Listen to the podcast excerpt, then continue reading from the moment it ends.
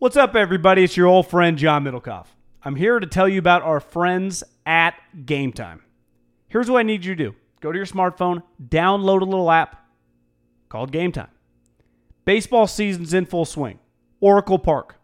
Been there a million times. Never doesn't live up to the hype.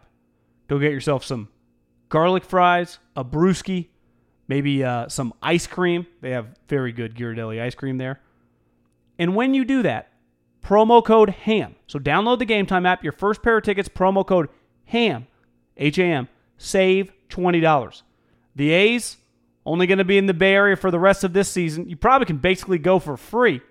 Just buy a pair of tickets to any baseball game. They also have comedy shows if you want to check one of those out or concerts. Game Time app, promo code HAM, save yourself $20.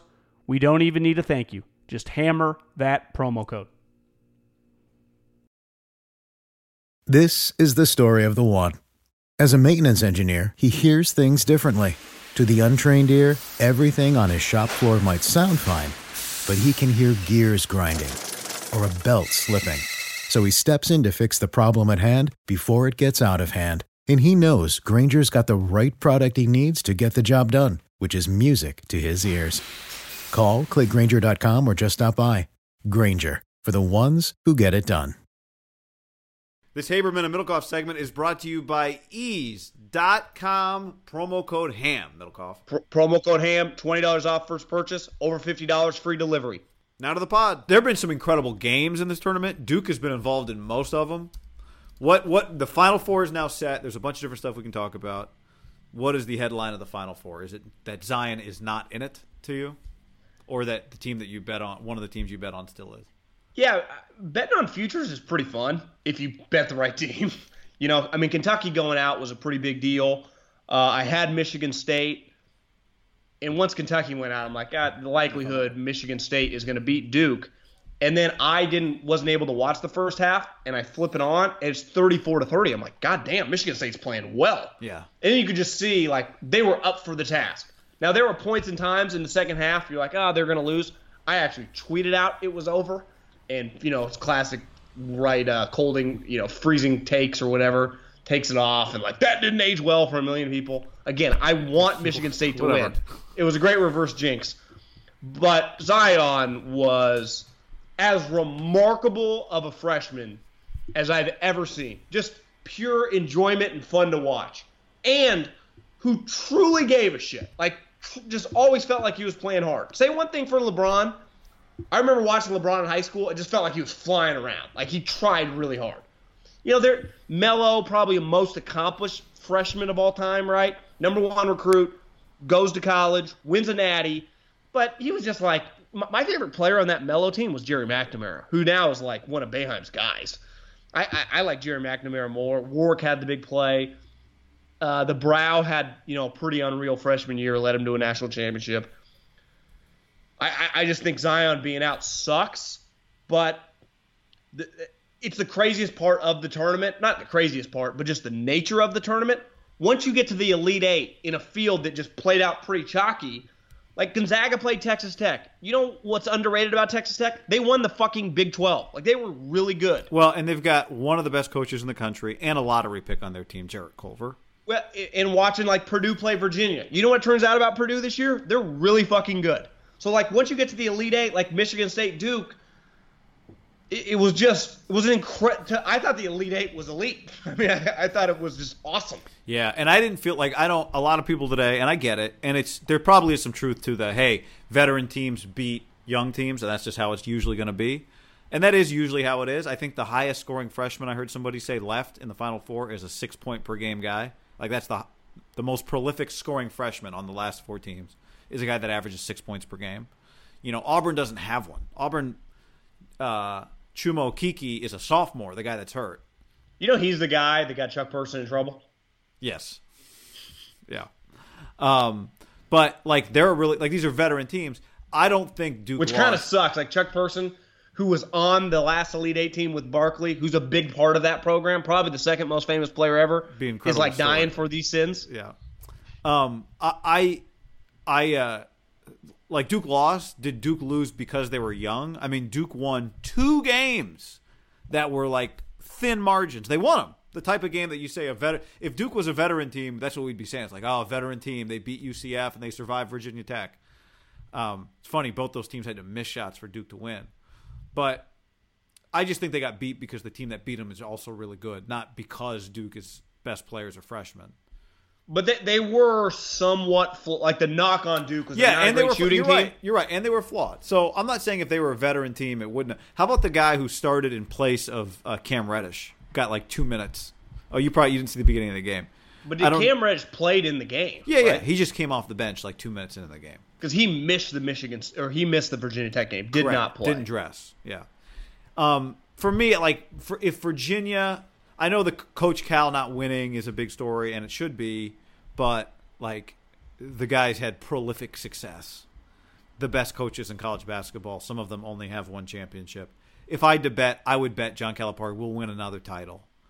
But But but I would say for that though, guy, if you like to me, Coach K, Stephen A. today had some rant like this season was a disappointment for Duke. It's like, yeah, Stephen, that's not a hot take. That's just yeah. Anytime you have Zion, uh, not winning, not get, I wouldn't say winning the national championship, but not making the Final Fours is a letdown. To me, Kentucky, a little bit of a different team this year. Like they they weren't even a number one seed. To me, the part that stings for Cal and we don't quite, I think, grasp this out here, and you wouldn't grasp this in the Northeast. But if you live in the South, like the SEC is a big deal. They lost to an SEC team who had just lost the dude they paid like two hundred thousand dollars to come to school to a torn ACL, and you lost to him. Now, you called some of their games like they, they're probably the hottest team in the tournament. Like they were just playing fucking remarkably. They, there was a stat yesterday on TV, maybe I saw it on Twitter of the three teams they just beat, the if you add up all their tournament wins in the history of the program, it's like 350 wins. Kansas, North Carolina, Kentucky. Like that's the last three teams they beat. If you think college basketball right now and close your eyes, the probably if if we had to name five teams, three of the five you're gonna name are gonna be Kansas, Kentucky, and North Carolina, right? Right. I'd say the first four would be Duke, North Carolina, Kansas, Kentucky. Those would just probably be the four. and UCLA fifth. Yeah. Back in 1978. But they just beat those teams. So say what you want about them. They got something pretty special going, and their coaches. That tweet that I mean, oh, you got some of the video. He's pretty. He's just kind of a lightning rod. But Cal, to me, is like. It's weird because Coach K is the most famous, but Cal's the most polarized, and Coach K is the most accomplished, and even Roy's more accomplished than Cal but Cal's the most just polarizing, moves the needle. Like you just say Calipari, everyone kind of has an opinion. He's, kind the of most. He's the most out front. He's good for their sport. Like he's they Yeah, I him. think it's better. Like they should hope that he doesn't go to the NBA. But I guess at the end of the day, I I was only able to listen to the second half in the car. I mean, they weren't making shots. Their best player, who is damn good, is coming off a major foot injury. Now he was playing well, PJ Washington. Right. You know, I, I think the knock was like, where, do, where else do they get their scoring? The problem is when you feed PJ Washington, I'm, I'm not John Wooden here, but Reid Travis is also kind of a low post player. So if, if you're featuring PJ Washington, it kind of takes Reid Travis out of it. Because I thought early in the tournament, when PJ wasn't playing, they were a little more balanced because they'd feed Reid and he could fucking bang in the post. But then he'd also kick out. Like it's hard to play two bigs in just modern style Well, if, basketball. yeah, but PJ had 28. So if they they did, but you're right, they didn't hit threes. he didn't make many free throws. PJ, I just they were saying in the broadcast. Listen to it on the. I mean, he kept missing free throws because he kept getting fouled. Yeah, he was six of 11. No, I, I mean, I don't think he's Now, a I 90% now to your shooter, point, but- the Okeke injury.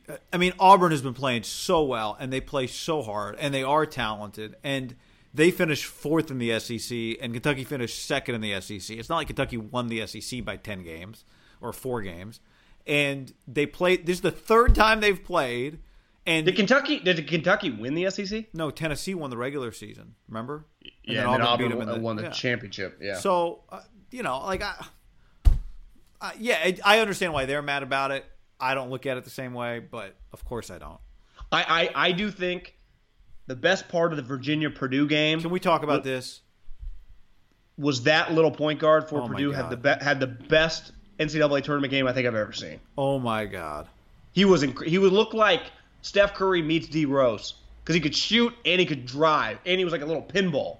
He didn't deserve to lose, and and the way the game ended, he had a really bad turnover. Oh, It was like God, he didn't deserve that. He was Right. too, and you could tell that Tony Bennett grabbed him after the game. I, I I tried to read his lips. He had to be saying like, "Bro, that's the best game I've ever coached against." I mean, that was he was unstoppable. well, it's the thing, right? It's it's like the the thing that beats Virginia is if somebody gets unconscious from three, and somebody did, and they still won the game. Carson Edwards is his name. He had 10 threes. Tyler Eifert's brother is like this gritty white guy. It's like a former walk on. Grady Eifert. Grady, who do you know that Eifert's dad, I think, was on the last like Elite Eight team for Purdue with Gene oh, No, Katie in the know that. eighties. Tyler wasn't there in the Elite Eight game, but he was there for the Sweet Sixteen set with his dad. Like his dad's huge too. Like I think his dad's Tyler taller than Tyler. That's a pretty good genetics. You you said this, you tweeted this, and you're so right. The tap out was crazy at the end of regulation, but the pass, not the physical pass, because that was difficult too. That pass was like a 45 foot pass, one hand, One on arm. money, right? not just that, but as I'm watching it, it's I don't know about you. As I'm watching it unfold, it was not on my radar that he was gonna pass the ball. Like I didn't think he had time to do anything but try and collect, maybe get one more dribble, and try and line up a half court shot. And then as uh, soon as he passed it, I thought, "Oh my God, there's time for this." when you rewatch it, I think it's fair to say that the majority of players in pro or college heave that up somewhere from half court just because of the time. I felt immediately when it got into Tall Cisco's hand. I mean, that guy. What, what's going on with that guy's dyed hair? I, but it's, it makes him unique, and he's he was good. I mean, he had the tip out, and then he scored.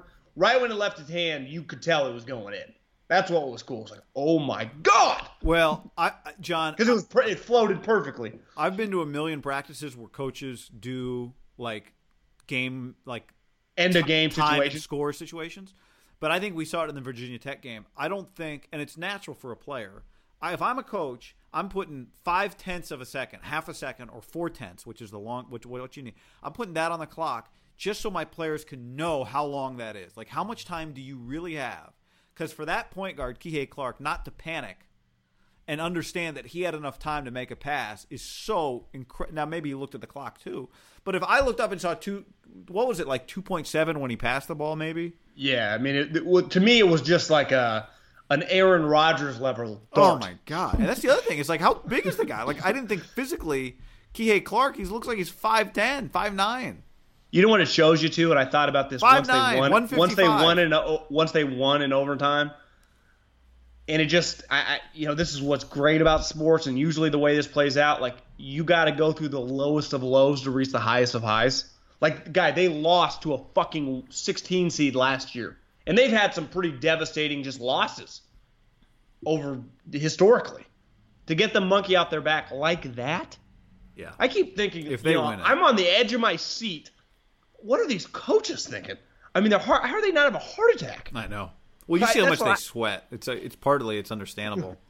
It's just, it was incredible. How about the out of bounds play that Izzo drew up at the end of the game to Oh. get him going like that, knowing that more than likely they're going to overplay the left side, thinking we're just going to try to get it in so you can foul. No, we're going to get a play where I think I'm going to get some green grass or some open court and just be able to dribble it out. Like clearly they knew that was a play they thought they could get him just kind of free and just waste some time and get a clean pass because he was overplaying him to go toward his own basket or their you know their basket because that's usually what teams do. You just try to run them around, get them open. Their play, like it's we don't think a lot with basketball about X's and O's, but I, I, I think it's underrated how much you know because you talk to these coaches. Like they are kind of like geeky, like football wise. well, yeah.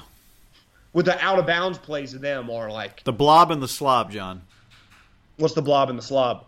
Blob is baseline out of bounds, and slob is sideline out of bounds. Right. Well, because a baseline out of bounds, It's tough. it's really hard because you don't have that much room. There was a play, and I think the good analysts will go, this is going to be really challenging, and you see a lot of steals that way because there's not much room, especially when you're kind of near the sideline. You know, like not under the basket, but they put you Near the kind of closer to the bench. Yeah. That's a terrible. Would you say that's the worst angle in yeah, basketball? yeah. I, I think being on the sideline, being on the baseline is tough. Both of them are tough. Yeah, that corner. But just think about it. Like the final score was 68-67. So how many real opportunities as a coach do you have to draw up? You can call in plays, but when you draw up a play, that's where your wins above replacement comes in. Well, he drew up the Izzo drew up the play to get that kid a three. Yeah, that's yes. Um, Because to me, the the Bennett one was luck met. Like I do give the coach credit. Their guys were pretty under control. The Cisco guy to have the presence of mind to tip it, the point guard to not have a heart attack and heave it. Like that's to me, that's six months, and those guys are older players, years of being in the program, getting that hammered home. Because wouldn't you say you talk to a lot of people in college basketball? They go to the mat for Tony Bennett. Like they think he is as good as it gets, just a coach, a guy. He's kind of like he's like Izzo type, but it's just not as accomplished because he's never done it. But they all, I, have never read a bad thing about him, and I, I, he's always been defended when he's gotten knocked out. Like I'm telling you, he's gonna he's gonna get it one day. yeah. And now it kind of feels like the way it's shaping up to be. If I had to guess, Michigan State Virginia is going to be our championship game, and just that's a pretty good championship game. I mean, it's not great for the eyes, but it's a good. Yeah. And Texas Tech's pretty crazy. I mean, this team, this program has been to back to back NCAA tournaments, not Elite Eights. Okay. Gonzaga's been to five straight Sweet 16s. Auburn's been to back to back tournaments. This is the fourth time they've been to back to back tournaments. Tech or Auburn? Did I say Auburn? Tech. Well, Auburn too. I mean, they, Yeah, Auburn, same deal. this is the first Final Four they've ever been to. I watching Tech, and again, I didn't watch them at all all season. They are good. You know, that's one of the things. That's the problem when you pick the tournament. By the time you get to the Elite Eight, if you filled out a bracket or whatever, I had no clue that Purdue and Tech were that good. Like I would, I, I didn't give them the respect because I just didn't know. I don't watch them play. I just think, oh, Kansas is the best team. Well, actually, Kansas was not the best team this year in that conference. Purdue won for the the first time in 14 years. Yeah. You know, and Per- did Purdue win the Big Ten? Purdue won the league. Tied tied with Michigan State. And then Michigan State won the conference tournament. Yeah. Yeah, I mean, I, I think the right, to me, the right conferences are represented. Right, the Big Ten is represented as they should be. The ACC was too good not to get a team in this year.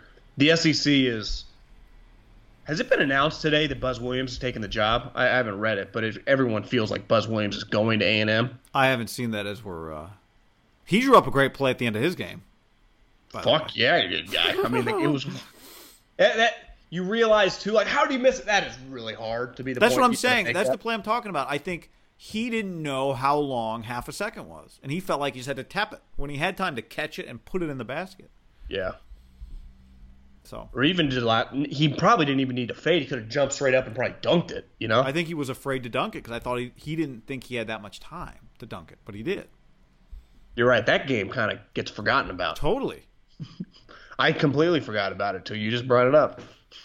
Uh, I, I think the tournament rough first Thursday, Friday, Saturday, Sunday because there weren't many crazy games. The last four days have been good. Like they again. and the I give you credit. You said at the beginning of the tournament, like this one, just sometimes the second weekend is better, and it was. Well, just be, to me, when it's a really top heavy year, like it was clear the top 15 teams were so much. Some years, like, God, I don't even know. This year was like Texas Tech ain't losing a lot of these random teams. So that, like, the three and four and five seeds, like, look at yesterday. It was just one versus twos, one versus threes, two versus th- two. You know, it's just, that's how you want it. And that's how it played out. That's why Middlekauff's rooting for Michigan State. Yeah. Well, I'm I'm I'm with you. Uh, for different reasons.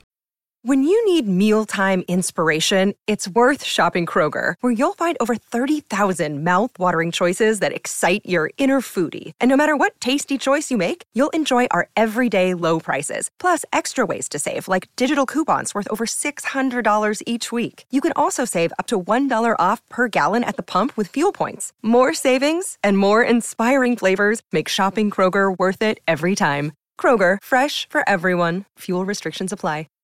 Save big on brunch for mom, all in the Kroger app. Get half gallons of delicious Kroger milk for 129 each, then get flavorful Tyson natural boneless chicken breasts for 249 a pound, all with your card and a digital coupon. Shop these deals at your local Kroger today or tap the screen now to download the Kroger app to save big today. Kroger, fresh for everyone. Prices and product availability subject to change. Restrictions apply. See site for details.